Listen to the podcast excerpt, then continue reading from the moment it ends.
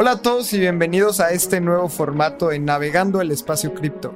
Y tú que nos escuchas en Spotify o en alguna plataforma de podcast, queremos invitarte a que nos veas todos los lunes a las 7 de la noche en Navegando el Espacio Cripto, un live que hacemos en YouTube y en Twitch, en donde repasamos las noticias cada semana.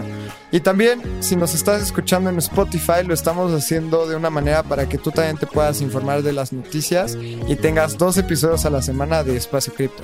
Así que con esto empezamos en Navegando el Espacio Cripto. A ver, estamos muy emocionados porque el evento Entrando al Espacio Cripto ha tenido muy buena atracción, hay mucha gente súper interesada.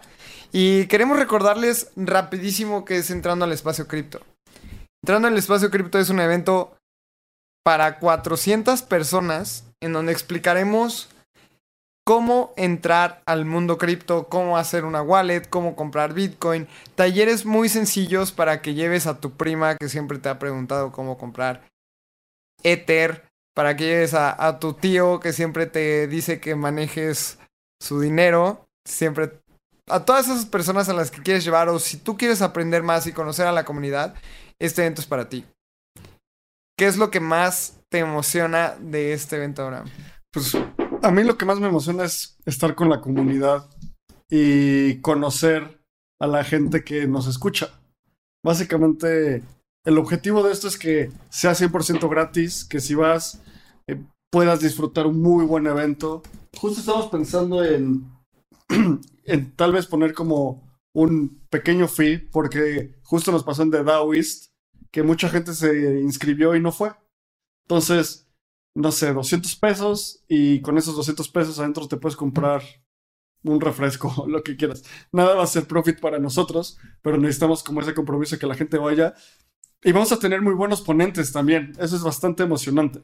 Sí, además hay, hay varias sorpresas para toda la gente que ha estado pidiendo merch. Va a tener ahí una oportunidad.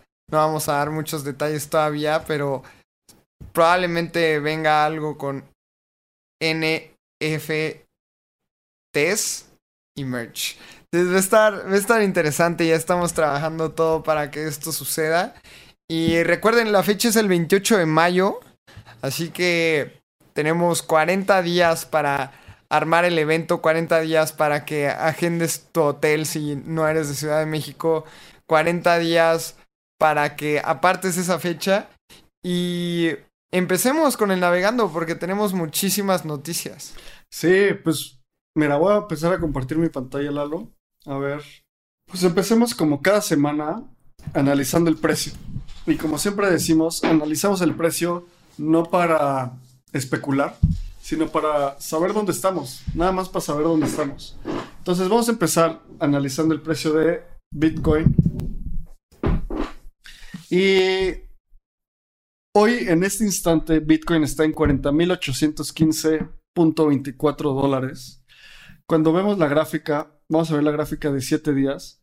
Básicamente estamos casi al mismo precio que cuando estamos grabando la semana pasada. La semana pasada andábamos por ahí de los 40.000.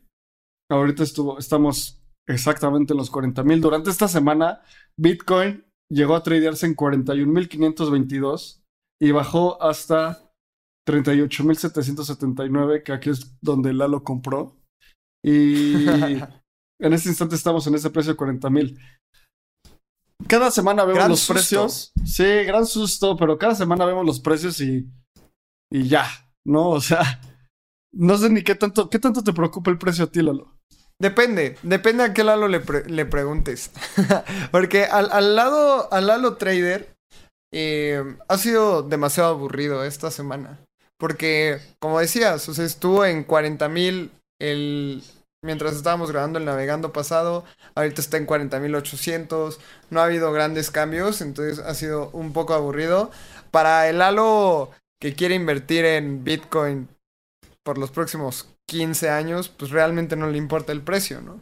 Pero siempre, siempre es emocionante verlo. Creo que podría estar viendo velas todo el día en lugar de una película, así que... Pero pues nos hemos mantenido muy laterales. Como lo hemos dicho desde principios de año, hemos estado tradeando entre los 46 y pues el punto más bajo fue 32 en esa gran caída a finales de enero. Y los últimos meses hemos estado igual, como muy laterales. Nos emocionamos un poco cuando llegó a 48, pero volvió a caer, entonces seamos pacientes. Sí, sí, sí, sí. Yo siempre compro en pésimo momento, entonces ya, ni me preocupo. Hago dollar cost average y listos, a, a continuar acumulando. Luego. Sí, pero además eso, o sea, dices que compras en pésimo momento, pero tú y yo somos amigos y sabemos que tal vez tu pésimo momento fue en 2017 cuando estaba en 20 mil dólares. No se sabe.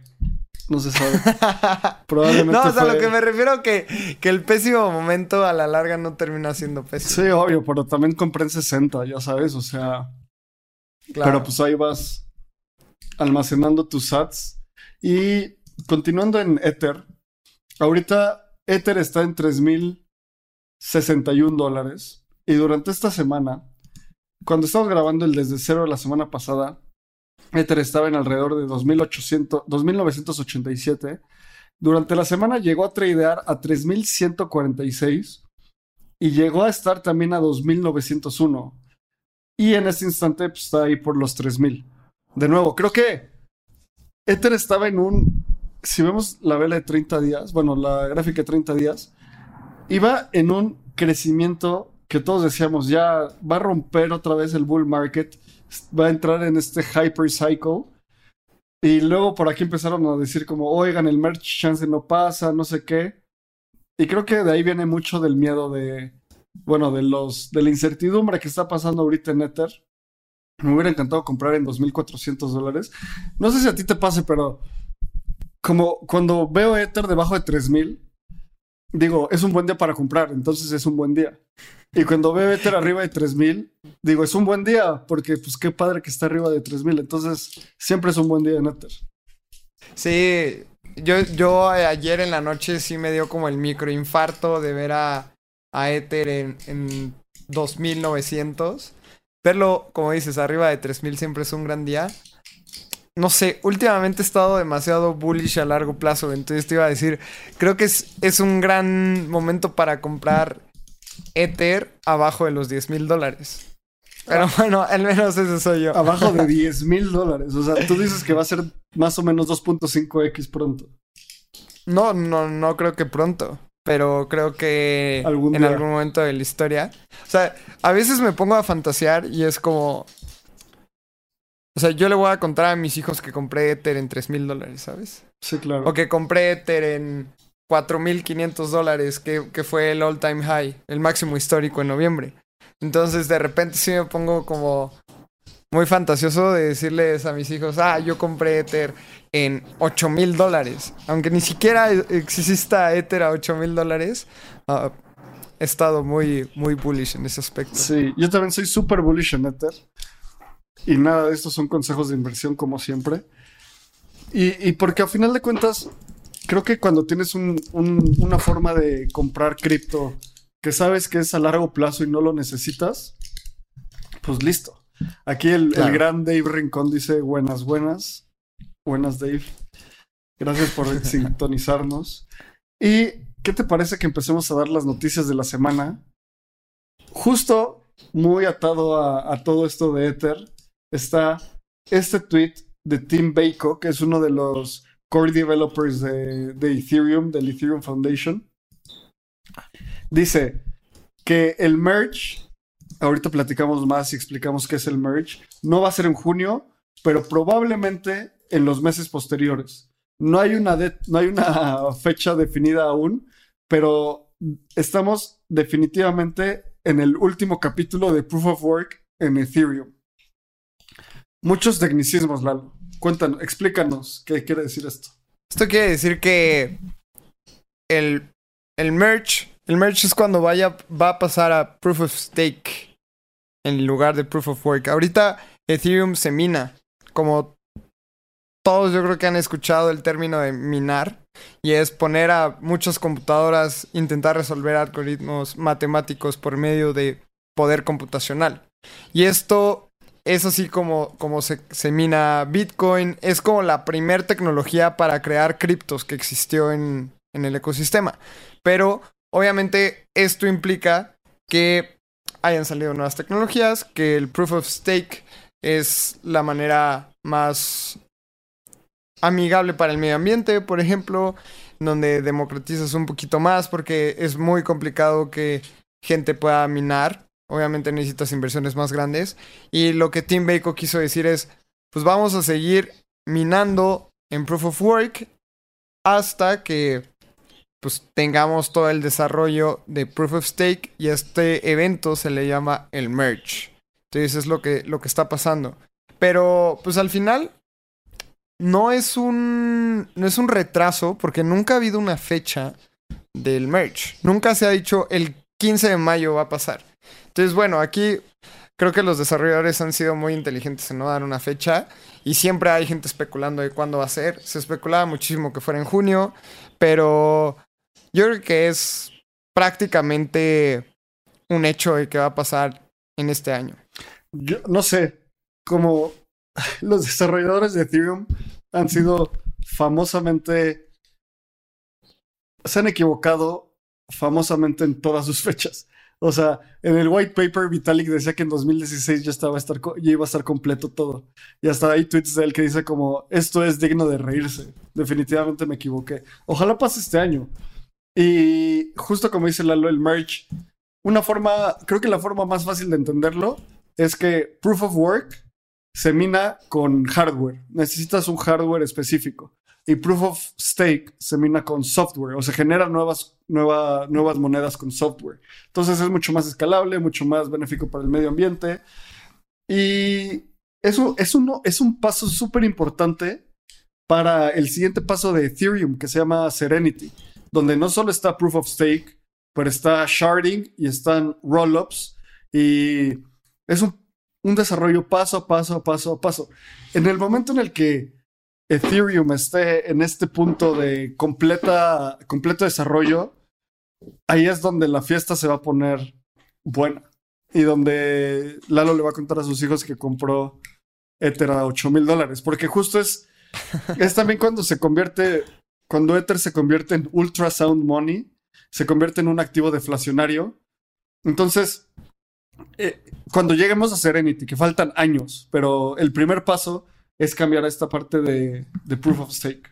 Sí, y creo que el navegando no es como el mejor lugar para hablar muy técnico de lo que está pasando en el merch, pero el newsletter sí lo es. Así que ahora mí ya estaremos escribiendo sobre el merch pronto para que puedan entender mucho más y que todos podamos entenderlo, porque sabemos que no es un proceso fácil, sabemos que en cinco minutos no se los podemos explicar y necesitamos hacer como mucha investigación para explicárselos de la mejor manera, así que suscríbanse a nuestro newsletter, que ya, es muy buena cantidad, ahí lo tenemos en la descripción de eh, de Twitter. Así que hagan nuestro Twitter y suscríbanse porque Abraham va a escribir sobre el merch. Me encanta el, me encanta el merch. Luego también podemos hacer un desde cero donde explicamos, eh, donde explica el merch. Eh, no solo el merch, sino todo Serenity, que es fascinante. Luego, creo que esta es mi noticia favorita de la semana. Porque me da risa y me da un poco de emoción. Pero Vamos a leer el headline. A ver, no, no quiero tus notificaciones, Business Insider.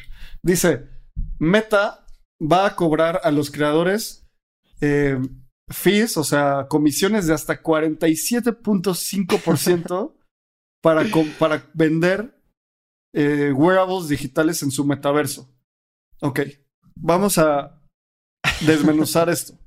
Entonces, en, en el metaverso de Facebook, o bueno, de Meta, que se llama Horizon Worlds. Habrá cuotas de hasta 47.5%. Y lo que dicen es que en teoría representa 30% por el uso de hardware en la red de Oculus y el otro 17.5% por el uso de Horizon Worlds. Luego, o sea, me da risa porque este es algo donde dices como, obviamente no va a funcionar. ¿Por qué no va a funcionar? Porque en, las plataformas de NFTs descentralizados, en OpenSea te cobran 2.5% y LuxRare 2%. Para utilizar el servicio de Decentraland no te cobran nada. Puedes entrar y puedes utilizar tus NFTs y ser feliz y navegar por ahí cuando quieras. Y luego, esto también me dio mucha risa. Dice que eh, Meta fue criticada, o sea, Meta anteriormente criticó a Apple por cobrar 30% de comisión en la App Store. Y Apple les dijo que eran unos hipócritas después. Y luego el CFO dijo, ah, pero si usas la versión web de Horizon World, solo te cobraremos 25% de la comisión porque ya no estás utilizando el Oculus. Mucho que hablar aquí, Lalo. ¿Qué dices? Ah, meta not gonna make it. O sea, es, es una... tenían en verdad todo, o sea, tienen la infraestructura, tienen eh, la gente, tienen el capital para hacerlo de manera correcta. O sea, como para, en verdad, Mark Zuckerberg dice que el metaverso es para todos y que todos debemos tener acceso al metaverso. O sea, realmente tenía la oportunidad de reivindicarse porque creo que no hay persona más odiada en el mundo de la tecnología que Zuckerberg. Y ahora da más razones para no creer a Meta. O sea, en verdad tenían todo para lograrlo. Era como Luke convirtiéndose en Darth Vader aquí. Sí, sí, sí, sí, sí, sí. Creo que una cosa importante es que hay que analizar cuál es la, qué otra opción tiene el usuario. Imagínate que tú eres un artista y generas una pieza que dices vale mil dólares. Puedes ir y ponerla en OpenSea y recibir 980 dólares, o bueno, 975 dólares, o puedes ir a Horizon Worlds y recibir 540 dólares. ¿Qué vas a hacer? O sea, sé que, sé que en, en Meta y en Horizon hay millones, miles de millones de usuarios y tal vez sea lo más como alcanzable a la mano, pero en realidad toda esta opción de un metaverso descentralizado, creo que tiene muchísimo más potencial. De nuevo, porque no le tienes que pagar a Meta, o sea, le tienes que pagar al creador. Es ir directamente con el creador y, y pagarle, no pagarle a Facebook por ser un intermediario. Sí, creo que es lo peor que pudieron haber hecho. Y creo que, a ver, siendo súper sinceros, el metaverso de Meta va a ser el más usado al principio. Porque mucha gente no conoce Decentraland, mucha gente no conoce Sandbox, pero la mayoría de las personas tenemos WhatsApp, o tenemos Facebook, o tenemos Instagram. Entonces, muy probablemente va a ser el primer punto de contacto para millones de artistas que quieran vender su obra. Pero lo que va a pasar es que van a vender una pieza, como dices, a mil dólares y van a recibir 500. Y van a, van a ver la magia que son los NFTs para financiarse. O sea, realmente estás democratizando el arte con los NFTs y van a buscar mejores alternativas. Y ahí es en donde todos estos mundos, eh, como Decentraland, como ya vieron que Boy Daves va a crear su, metaverso, Lego, etc., va a ser en donde explote. Va a ser el primer punto de contacto y eso nadie se los va... Probablemente nadie les vaya a ganar. Pero muy poca gente se va a mantener contenta en el metaverso de, de Facebook, bueno, de Meta. Sí, 100%. 100% y creo que yo soy muy bullish en Decentraland, soy muy bullish en NFTs y todo es un proceso. Y solo el tiempo nos dirá, o sea, creo que mucha gente que tal vez está entrando a cripto van a decir, ¿cómo estos locos dicen que Facebook va a perder? Pues bueno, creo que todos, todos hemos visto hasta los más grandes imperios empresariales y políticos del mundo han caído. Así que todavía están a tiempo. Todavía están a tiempo. Si suben su metaverso. Si suben su metaverso a Ethereum, chance todavía tienen una oportunidad. Pero no lo van a hacer. Siento que están como Kodak. O sea, saben que tienen que actualizarse. Es como. Saben que tienen que volver sus cámaras análogas a digitales, pero es como si te dijeran, nada más la puedes revelar tus, tus fotos digitales, o sea, solo las puedes imprimir con una impresora Kodak. Es como, güey, entendiste muy bien la necesidad de los usuarios, sí, sí, sí. pero lo estás resolviendo muy mal. Exacto, justo, 100%. me emociona mucho ver qué pasa con esto del metaverso. Creo que va a ser una de las industrias más emocionantes de los próximos 10 o 15 años. Y cuando se, se conecten al metaverso de Facebook y luego usen Decentraland, tal vez Decentraland se vea más lento, menos interactivo, más difícil de usar.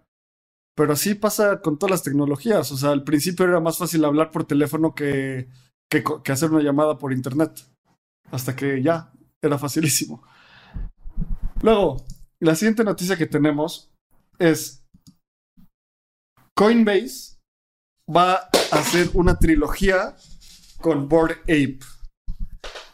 Eh, básicamente esa es la noticia. O sea, algo que me se me hizo súper interesante es que te puedes meter a este sitio que es el Digent Triology, así se llama, se va a llamar esta trilogía, el Digent Triology, que va a estar de Board Ape Judge Club con Coinbase.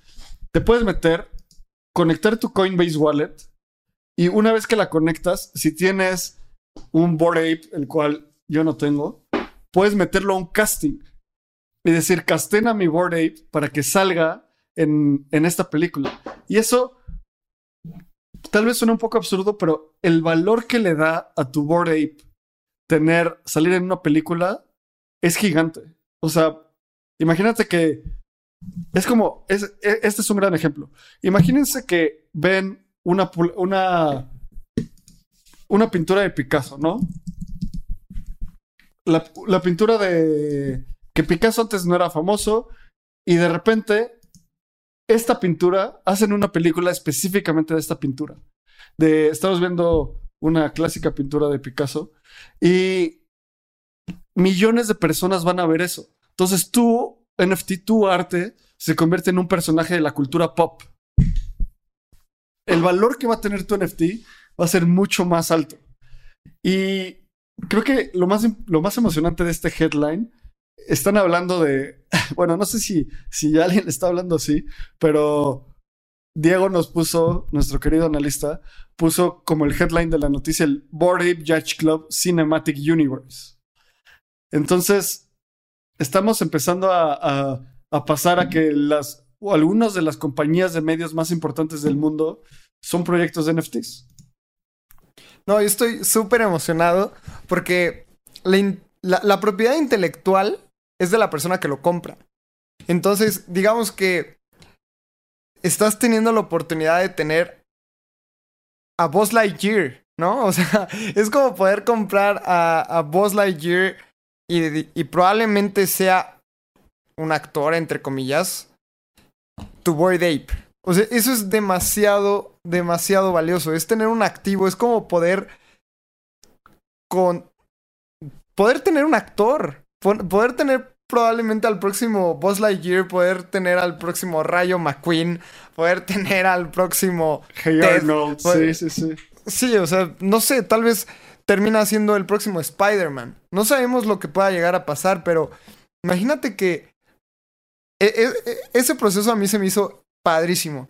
Que tú puedas meter tu wallet y que pueda hacer un casting tu Void Ape. Y si al productor le gusta tu Void Ape, digamos que lo contrata, te da ti dinero obviamente por ser el, el propietario intelectual de la obra y que probablemente, a ver, va a haber una película, pero sabemos que después de las películas va a haber un muñeco de acción, puede haber este artículos coleccionables de la película y que sea tu Boy Ape y que tú puedas monetizar esas regalías de ese Boy Ape se me hace increíble. Yo nunca lo había pensado hasta que pasó. o sea, hasta que pasaron los NFTs. Pero para mí esto es el futuro y de aquí va a salir el nuevo Disney y de aquí va a salir el nuevo Marvel, DC. Va a haber una... Además estás haciendo una economía en donde el que gana es el usuario final. Obviamente Boy Ape sabemos que para tener un Boy Ape tienes que ser millonario o tener muchísimo dinero.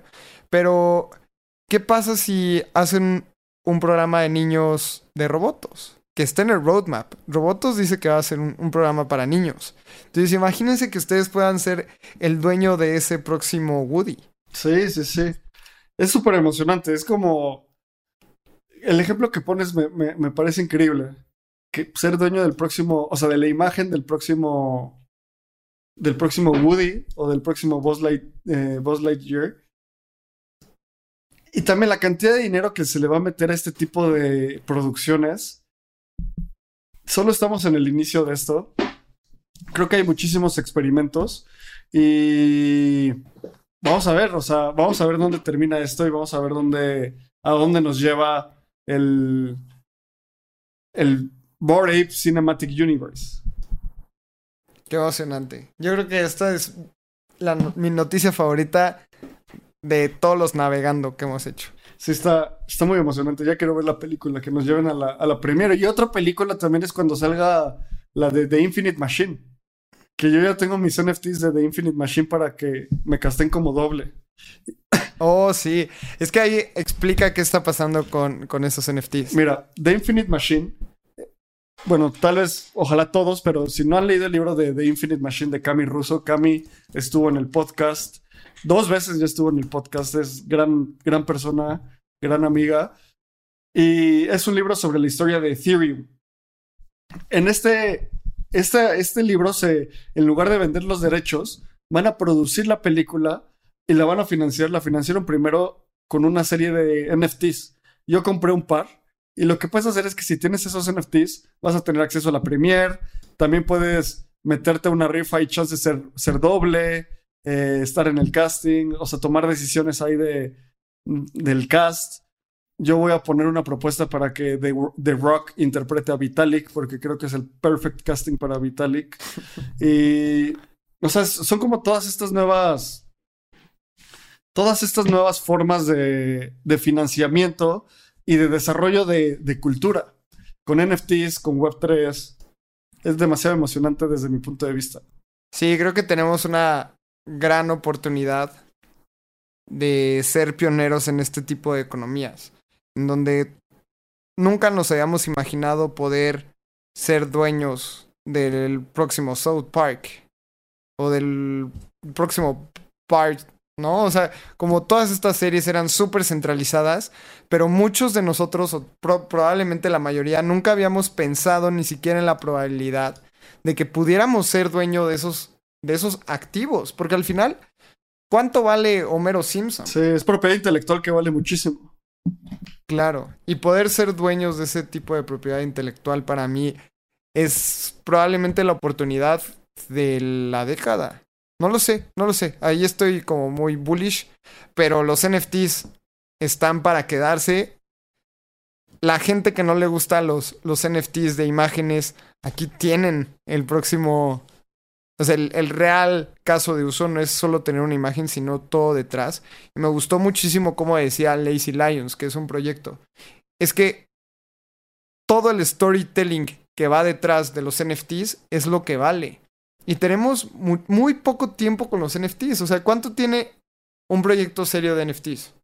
Yo creo que máximo dos años. Bored Ape, no, menos. O sea, chance CryptoPunks fue el primero y luego se vinieron todos. Bored Ape, que tendrá un año. Salió en abril, creo, del año pasado. Claro, o sea, es que tenemos muy poco tiempo y somos muy impacientes. Pero toda la gente que está detrás pensando en el storytelling de estos NFTs es impresionante. Hay un proyecto que a mí me está gustando muchísimo que acaba de salir que se llama Galverse, que es como muy animesco y ellos quieren hacer un anime. Y el anime está muy de moda, o sea, probablemente sea el próximo Naruto o alguno de estos proyectos sea el próximo Dragon Ball. Lo tenemos enfrente de nuestros ojos, pero no queremos ser pacientes porque a los dos meses vendemos el NFT porque no, no ven actividad en el disco, ¿no? O sea, creo que ahí estamos en una economía que probablemente tengamos grandes oportunidades. Hablas en plural cuando siento que es tu historia. Vendiendo el NFT a los dos meses porque no sacó la serie. Ahí de depende del proyecto. Sí, pero... sí, sí. sí. No, a ver. Luego pasemos a noticias que son tal vez menos divertidas, pero igual de interesantes. Y es que en esta nota de la BBC se está acusando a hackers norcoreanos del ataque de Ronin, que hemos hablado del ataque Ronin durante las últimas semanas. Recapitulando, Ronin es la capa 2 sobre la cual corre Axie Infinity. Eh, hackearon el puente que conectaba a, a Ronin con Ethereum y se robaron 615 millones de dólares. Un punto, bueno, un hack gigante, 615 millones de dólares. Es una brutalidad de dinero. Y recapitulando un poco, el, él o los hackers y las hackers o quien haya sido, mandaron ese dinero a FTX y de ahí la comunidad perdió trazabilidad. Y justo eso lo convirtió en un problema básicamente del FBI y ya no en un problema en la comunidad. Y es súper interesante eso porque ¿quién tiene más capacidad de resolver este hack? ¿El FBI o la comunidad cripto?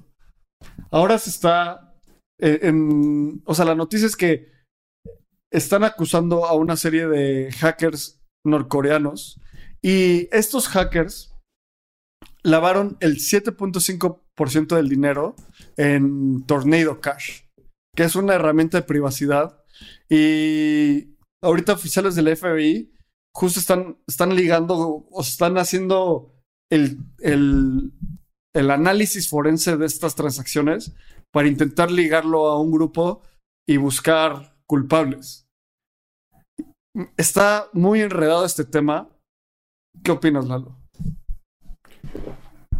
A mí se me hace impresionante que sean hackers eh, norcoreanos. Porque sabemos que en Norcorea no trabajan o no hacen esto por libre albedrío. O sea, no es como que digan, ah, un grupo de hackers se junta en casa de uno y empiezan a hackear. O sea, si esto es real, entonces podríamos llegar hasta... O sea, las consecuencias podrían ser muy interesantes, o sea, obviamente muy negativas, pero que sean hackers norcoreanos no es algo no es algo a, a, dejarlo atrás, ¿no? O sea, creo que es apenas el inicio de una investigación más importante todavía. Sí, o sea, Norcorea es un país fascinante por justo lo que dices. Justo Norcorea se le ha acusado de muchas cosas de este estilo. Se le ha acusado de ser el país que tiene la mayor producción de dólares falsos y con la mayor, eh, la mayor, este, como fidelidad, por así decirlo. O sea, que los comparas y dices, son iguales. O sea, sí es, sí es real. Porque tienen toda una maquinaria para eso. Y pues por todos los pues ademanes políticos que hay. Entonces no me sorprende que sea que se le ataque a o que se le esté culpando a hackers norcoreanos. Igual quién sabe si sea verdad, ¿sabes? O sea, al final hay que estar investigando un poco más en detalle. Y como dije, esto está muy ligado a la siguiente noticia que dijimos que utilizaron Tornado Cash para, para lavar el 7.5% del dinero. Y luego, Tornado Cash, que es un mixer en Ethereum. Luego vamos a explicar cómo es un mixer, pero básicamente, imagínate que tú mandas una transacción a una caja. En esa caja se mezcla con muchas otras transacciones y sacas tu transacción mezclada y a una nueva cartera. Es, algo muy complicado y complejo de entender tal vez. Y lo que dice esta noticia es que el, o sea, Tornado Cash va a empezar a bloquear las direcciones de las carteras sancionadas. ¿Cómo puede lograr esto Tornado Cash? Lo puede lograr con, con su frontend. O sea, puede bloquear a gente de su frontend, puede bloquear a algunas direcciones de su frontend. Si alguien quiere interactuar directamente con los contratos inteligentes, no hay nada que los pueda bloquear. Recordemos siempre eso y vayan a leer el, artículo del newsletter que escribí hace tiempo de la descentralización es un espectro, donde el último grado de descentralización es interactuar directamente con contratos inteligentes y eso nadie te puede bloquear. Y justo, como dice CryptoReum MD, nuestro querido amigo, van a utilizar Chainalysis para esto. Que Chainalysis es como el ojo de Sauron del blockchain. O sea, ve todo y puede, pues, analizar todas las transacciones, básicamente porque es data pública. A mí, a mí todo esto se me hace muy importante. O sea, creo que Tornado Cash también es, como dices, hay ojos de Sauron. Hay gente que puede saber exactamente dónde viene y a dónde va. Y la privacidad también es súper importante. Porque tal vez tú no quieres que toda la gente sepa que compraste un NFT que vale medio millón de dólares. Entonces, hay maneras de intentar buscar la privacidad. También sabemos que la privacidad se puede usar para, para cosas malas, pero creo que la privacidad es no, es, no es buena ni mala, así como el dinero es y el Internet es y cripto es. Pero Tornado Cash es algo necesario, también es necesario el ojo de Sauron. Eh, no sé, o sea, creo que es el principio de una gran novela y un gran debate. Sí, a, mí me, me, encanta el, el, approach de privacidad que tienen los cypherpunks, que dice, la privacidad es reservarme el derecho de decir las cosas y de revelarte cosas. No quiere decir como esconder cosas. Es como si, no sé, yo me reservo el derecho de decirte dónde vivo porque te acabo de conocer, es mi privacidad. No tengo que ir por ahí gritando por la calle mi dirección. Entonces es una es un debate muy interesante que luego podemos discutir los espectros morales de la privacidad. Pero al final de cuentas, pues, la noticia de que Tornado Cash, este mixer, puede bloquear transacciones, bueno, puede bloquear direcciones, cada vez entendemos más esas líneas de esas líneas borrosas de la descentralización. Recuerdo cuando platicamos hace un par de meses tú y yo, Lalo, de que Uniswap iba a delistar unos assets, ¿te acuerdas? Y dijimos, no, pues Uniswap está tomando decisiones eh, centralizadas. Y no era así, simplemente Uniswap Labs, para no meterse problemas con el SEC, eh, ya no dejaba que la gente tradeara Tesla sintético, o sea, acciones sintéticas de Tesla en, en el en esa plataforma en esa interfaz. Entonces, es un, luego es súper interesante como esa, ese análisis de descentralización. A final de cuentas, creo que falta mucho tiempo para tener servicios 100% descentralizados y nunca los vamos a tener porque siempre vamos a tener que estar interactuando mismo hasta con una interfaz gráfica. Entonces, esto de Tornado Cash, justo como dices, se me hace una gran conclusión. Así como necesitamos Tornado Cash, también necesitamos el ojo de Sauron y también necesitamos a la ACC, necesitamos a Ethereum y necesitamos a, toda a todo ese ecosistema. Luego, continuando en la siguiente noticia, Uniswap Labs Ventures. Entonces, Uniswap Labs Ventures es básicamente un fondo de venture capital de, capital de riesgo por Uniswap Labs. Entonces aquí van a empezar a invertir, eh, bueno, es una nueva forma de obtener financiamiento. Van a invertir en protocolos Web3 y en, compañías con misiones y valores alineados a los de Uniswap. Para continuar y soportar su característica de descentralización, Uniswap Labs participará en la gobernanza en algunos protocolos como Aave, Compound, MakerDAO, etc. Creo que esto es bastante emocionante. Justo recuerdo hace años que sí, el CEO de Binance eh, decía como eh, blockchain fundraising is a killer feature. O sea, levantar fondos utilizando cripto y blockchain es un killer feature. Y sin duda alguna hemos visto eso con los ICOs, luego con, eh, con airdrops, luego NFTs son otra forma de hacer levantamiento de capital. Entonces, ver cómo evoluciona toda esta industria se me hace muy interesante y más con un juego o más bien con un jugador como Uniswap Labs, que es uno de los jugadores más importantes en el mundo de DeFi hoy esto es el futuro. O sea, así como estábamos hablando de que los Board Apes van a ser el próximo, la próxima DC o el próximo Marvel, el próximo universo de cultura pop en la televisión o en Netflix, en streaming. Así van a ser los fondos de inversión. O sea, aquí estamos viendo realmente cómo van a evolucionar las finanzas. Y es normal. Así como Microsoft no podía invertir en proyectos cuando estaba súper chiquito y ahorita compran y compran y compran empresas. O sea, creo que es la evolución natural de la tecnología y de que están pasando las manos a, los nuevos pensadores. O sea, Bill Gates, Warren Buffett y todos, o sea, Ray Dalio no van a vivir para siempre, no tienen ya como la... El, el, el feeling como para saber qué va a pasar en el ecosistema financiero en 50 años, o bueno, tal vez sí, pero ahora está cambiando de manos este, este conocimiento y es, es natural.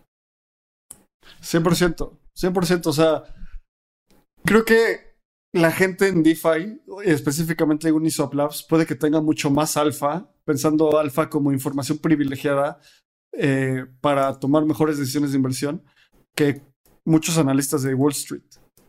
Entonces, no me sorprendería que Uniswap Labs Ventures en un par de años sea uno de los fondos de capital de riesgo con mejor performance en la década. Porque van a tener acceso a información que muy probablemente el mundo tradicional no tenga acceso a esa Claro. información. Y tal vez porque no lo entienden, ¿no? O sea, tal vez en, en Wall Street era vete a comer con el informante del equipo.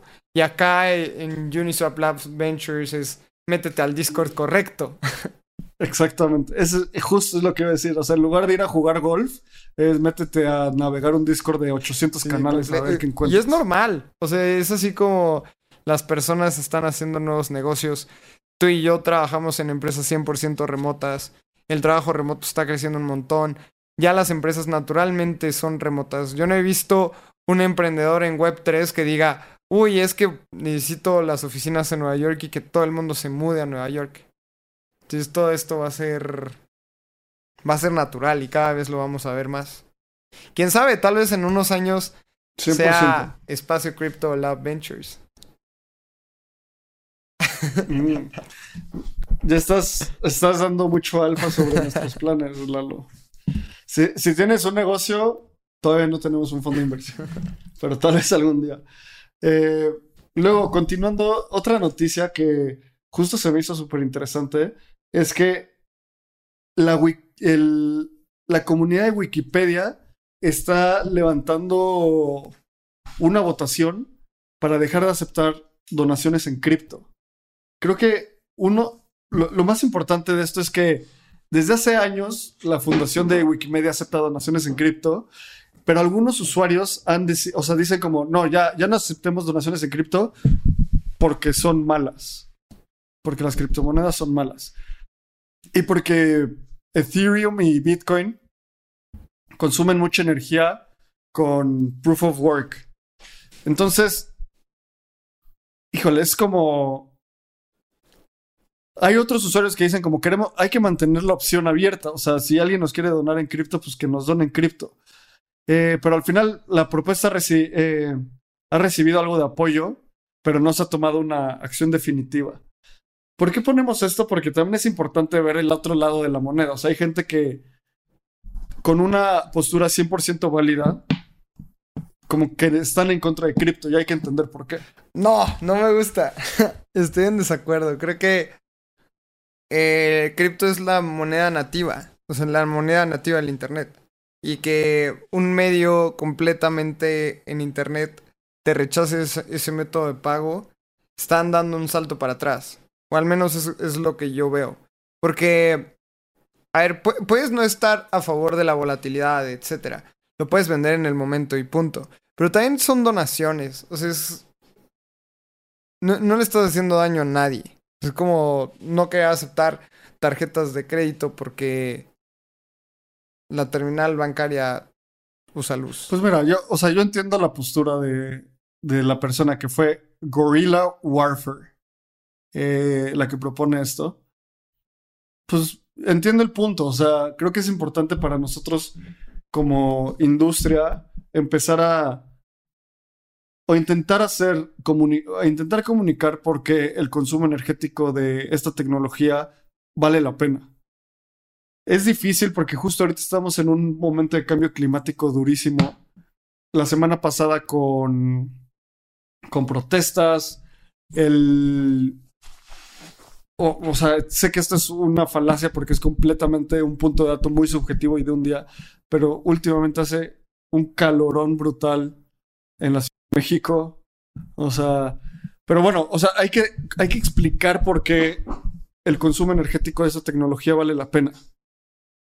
Eh, esto porque, a final de cuentas, como siempre digo, el tema de cripto es una, un tema de generación de energía, no de consumo de energía. Entonces, y los mineros siempre se van a mover a la generación más barata. Las energías eólicas cada vez van a ser, ma- perdón, las energías renovables cada vez van a ser más baratas. Entonces va a haber esa migración. Este, eso es lo que, lo que está en mi mente. O sea, yo no digo, no, hay que decirles que lo hagan diferente. Entiendo su postura, hay que intentar explicarles. Y también, si no quieren, pues medio que they're lost, ¿no? O sea, se pierden en una cantidad brutal de gente que es muy adepta a donar a Wikipedia y definitivamente claro, es, es como tener esta postura de no hay que comprar autos eléctricos porque se consume electricidad, ¿no? O sea, es, es lo nuevo. Bienvenido lo nuevo, adiós lo viejo. Al menos es como lo veo. Sí, o sea, pero creo que el- nuestra labor es ayudarles a entender a la gente. No solo. O sea, ayudar en este proceso. Y creo que al final de cuentas, la comunidad, algo que me gusta es que estas decisiones se toman en, en comunidad en Wikipedia.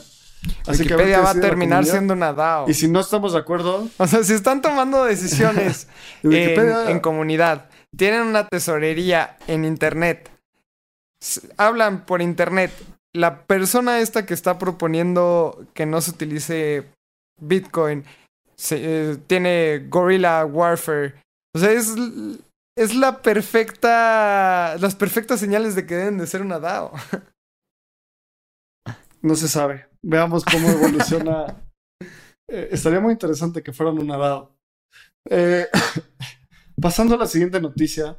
Esta es una noticia que me gustó mucho, que es Robinhood amplía el acceso a cripto a la gente y permite que la gente retire sus activos y revela planes para soportar Lightning y, y pagos para increíble. Bitcoin. Esto está buenísimo. Entonces, me encanta. Después de toda la cochinada de Robin Hood de los últimos años, de los, ¿te acuerdas del este GameStop y que se, bueno, hicieron un chorro de cosas bien malas para básicamente sus, sus usuarios. El, el rating de, de Robin Hood se fue a, de estrellitas en el App Store, se fue a menos de una estrella cuando tenía más de 4.5 estrellas. Después de todo esto de, de que prohibieron el trading de GameStop y otros meme stocks, están, permiten ahora a los usuarios comprar cripto y me encanta que ahora puedas retirar tu cripto en Robinhood. Entonces, hay que, hay que señalar cuando la gente hace cosas malas y también hay que decir cuando la gente, pues, hace algo bien. Me late mucho esto Sí, y aquí sacando como mi lado eh, de producto. sí, yo tengo mucho contexto como el lado de producto en, en ecosistema tecnológico. Y esto es un gran aplauso. Porque ellos estaban probando algo. Y no vas a gastar dinero contratando un montón de gente si no has probado tu tesis. Entonces su tesis fue, la gente quiere comprar y vender criptomonedas. ¿Cómo es la manera más fácil de hacerlo? Permitiendo compra y venta. Tal vez no tienes el poder computacional, tal vez no tienes a los ingenieros, tal vez no es tu prioridad el hecho de, de crear retiros, porque primero quieres probar si la gente lo quiere. Ahora, realmente se están dando cuenta que la gente quiere comprar, vender cripto y retirarlas. Entonces están haciendo como esto, estos legos, van poniendo el ego de ya tengo compra y venta, ahora voy a poner el ego de retirar, ahora voy a poner el otro leguito de, de Lightning. Para mí esto es un gran acierto desde el lado del producto, que no me guste Robinhood por todo su pasado, que, que no democratizan las finanzas de manera correcta realmente. Y pueden escuchar nuestros primeros episodios, creo que es como el tercero o el cuarto en donde hablamos qué pasó con, con GameStop hace año y medio. Y es muy interesante. Entonces, bueno, ahí, ahí va Robinhood, que va a terminar siendo un exchange cripto, si me lo preguntan a mí en unos años. Sí, van para allá. O sea, se van a hacer un, un broker en el donde cualquier persona va a poder comprar y vender básicamente cualquier activo que esté listado en una bolsa de valores o en una red descentralizada. Entonces, creo que también el futuro de, Robinhood es DeFi. O sea, conectarse a Uniswap poco a poco. En una de esas nos, nos dan la sorpresa y se convierten en unos gigantes de esta industria. Luego, la siguiente noticia. Una de las personas favoritas de. Lalo, Janet Yellen, dice que la tía de Lalo, eh, que es la secretaria, de, secretaria del Tesoro de los Estados Unidos, dice que cripto es una tecnología transformativa. ¿Por qué, por qué es noticia Porque esto, ella siempre ha estado en contra de las criptos. O sea, realmente es como el Bowser de las criptomonedas. O sea, es- tenemos que derrotar a Bowser para, para que haya más eh, positivismo en el mundo cripto en la sociedad. Entonces, ella es Bowser y está diciendo que es una tecnología transformativa. Entonces, esto es súper positivo. Además, habló de las CBDCs, que son las Central Bank Digital Currencies, que son stablecoins centralizadas, que realmente no es como lo mejor para la descentralización. Ahí dice centralizadas. Pero, pues al menos está viendo que la tecnología blockchain le puede sumar algo. Entonces, ahí es... Bowser está cediendo poquito a poquito. Creo que está, está un poco. No sé qué opino de que sea Bowser, pero entiendo la analogía. Y el punto es que es una de las principales detractoras de esta industria. O sea, por años ha hablado de que son, es malo, es peligroso, que hay que regularlo, que hay que prohibirlo. Y ahora dice que es una tecnología transformativa bajo el contexto de las Central Bank Digital Currencies de las monedas, las monedas digitales de bancos centrales. Es un pasito, todo es un paso adelante. Creo que es bueno, creo que solo que tenga esa postura le ayuda a esta industria a que, a que sigamos creciendo. Eh, pues y, y todos poco a poco van a ir cayendo. Ahora, demos la noticia sobre qué está pasando en Latinoamérica. Si ya llegaste hasta acá, ¿qué está pasando en Latinoamérica esta semana? Rappi lanza un programa piloto para aceptar pagos de criptomonedas en, en México. Eso está increíble. Eso está increíble. Muy bien, Rappi. Rappi es el único unicornio colombiano. Y pues todos hemos usado Rappi alguna vez en nuestra vida. Y que por, o sea, que realmente podamos aceptar pagar con cripto. Esto es el inicio de, de lo que vemos como una adopción masiva. Porque nuestra tía que nunca ha usado criptomonedas cuando pide el súper por Rappi, al menos ya le va a parecer pagar con cripto. O le vaya a preguntar a Abraham, oye, mijo, ¿qué es Bitso? O, oye, ¿qué es esto que me sale aquí en Rappi? Entonces, poco a poquito estamos esparciendo el, el virus cripto. Eso está buenísimo. Sí, y, justo mencionaste algo súper valioso, que es, es una alianza con Bitso y BitPay. Entonces, yo creo que todavía no tengo esta funcionalidad en mi Rappi, pero en cuanto la tenga, así pague el triple, lo voy a usar, solo para ver cómo, cómo funciona. Y creo que también es súper interesante porque cada vez vamos a empezar a ver más esto. Empresas cripto haciendo alianzas con empresas tradicionales de la Web 2 para ir onboardeando más gente y de repente va a ser como Robinhood. Rappi acepta pagos en cripto. Luego puedes comprar y vender cripto en Rappi. Luego puedes retirar cripto en Rappi. O sea, es continuar creciendo, continuar creciendo, continuar creciendo. Y esta es la última noticia del día. Como una conclusión que yo les dejo es, estamos en la industria más emocionante de este planeta. Es como estar en Internet en los noventas. Estamos en la industria correcta. Es como estar en la industria eléctrica en 1880 o no sé, al, inicio de la electrificación. No sé, es como estar en la industria de los, de los motores de vapor, justo al inicio de la revolución industrial. El simple hecho de estar, que estés cada día más eh, en contacto con esta tecnología, te va a dar unos beneficios a largo plazo brutales. No quiere decir esto que inviertas todo tu dinero en esta tecnología, obviamente no, tienes que calcular tus riesgos.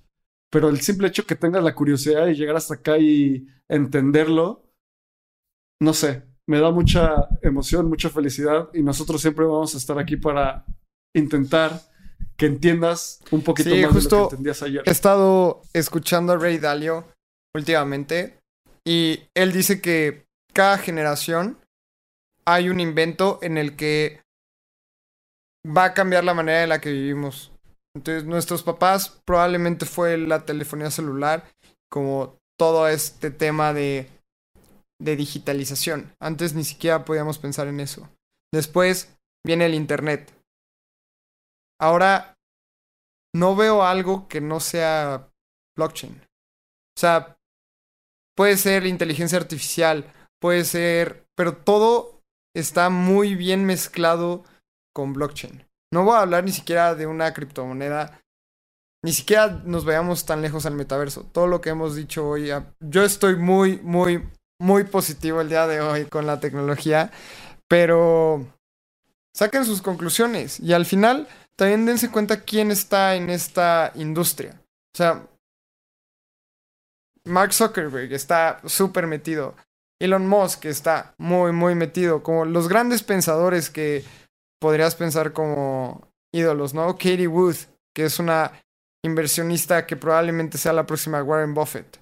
Está Ray Dalio metido en el ecosistema. Probablemente si Steve Jobs estuviera vivo estaría haciendo una tienda de NFTs o algo así. Entonces, no sé, o sea, yo he estado muy, muy, muy positivo, he estado pensando mucho en eso.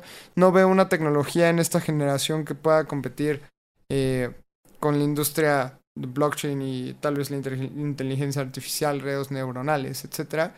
Pero qué emocionante, qué emocionante estar aquí. Muchas gracias a todos los que nos escucharon. Eh, recuerden el evento. El evento de Entrando al Espacio Cripto 28 de mayo en Ciudad de México va a ser todo el día, un sábado entero. Estamos muy emocionados. Y Abraham, ¿algo más que quieras decir? No, es eso. Muchas gracias por sintonizarnos.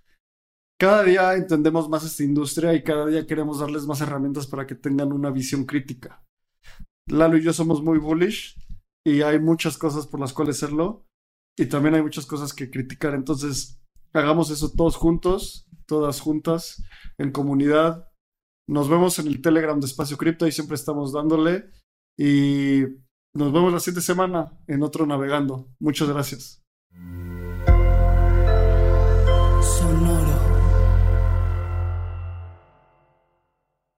Este guion de Mundo Futuro lo escribió una inteligencia artificial. Imagina un mundo donde la tecnología se convierte en una extensión natural de nuestras vidas. Donde cada experiencia se eleva a niveles inimaginables de simplicidad. Un mundo donde los límites se desdibujan y las ideas se hacen realidad con un solo toque. El mundo cambiará más en los próximos 10 años que en los últimos 100. Yo soy Jorge Alor. Yo Mario Valle. Y yo Jaime Limón. No te pierdas Mundo Futuro, el principio del fin. Disponible en cualquier plataforma de podcast. Mundo Futuro. Mundo Futuro. It's time for today's Lucky Land horoscope with Victoria Cash. Life's gotten mundane, so shake up the daily routine and be adventurous with a trip to Lucky Land. You know what they say. Your chance to win starts with a spin. So go to LuckyLandSlots.com to play over 100 social casino-style games for free for your chance to redeem some serious prizes. Get lucky today at LuckyLandSlots.com. Available to players in the U.S., excluding Washington and Michigan. No purchase necessary. VGW Group. Void where prohibited by law. 18 plus. Terms and conditions apply.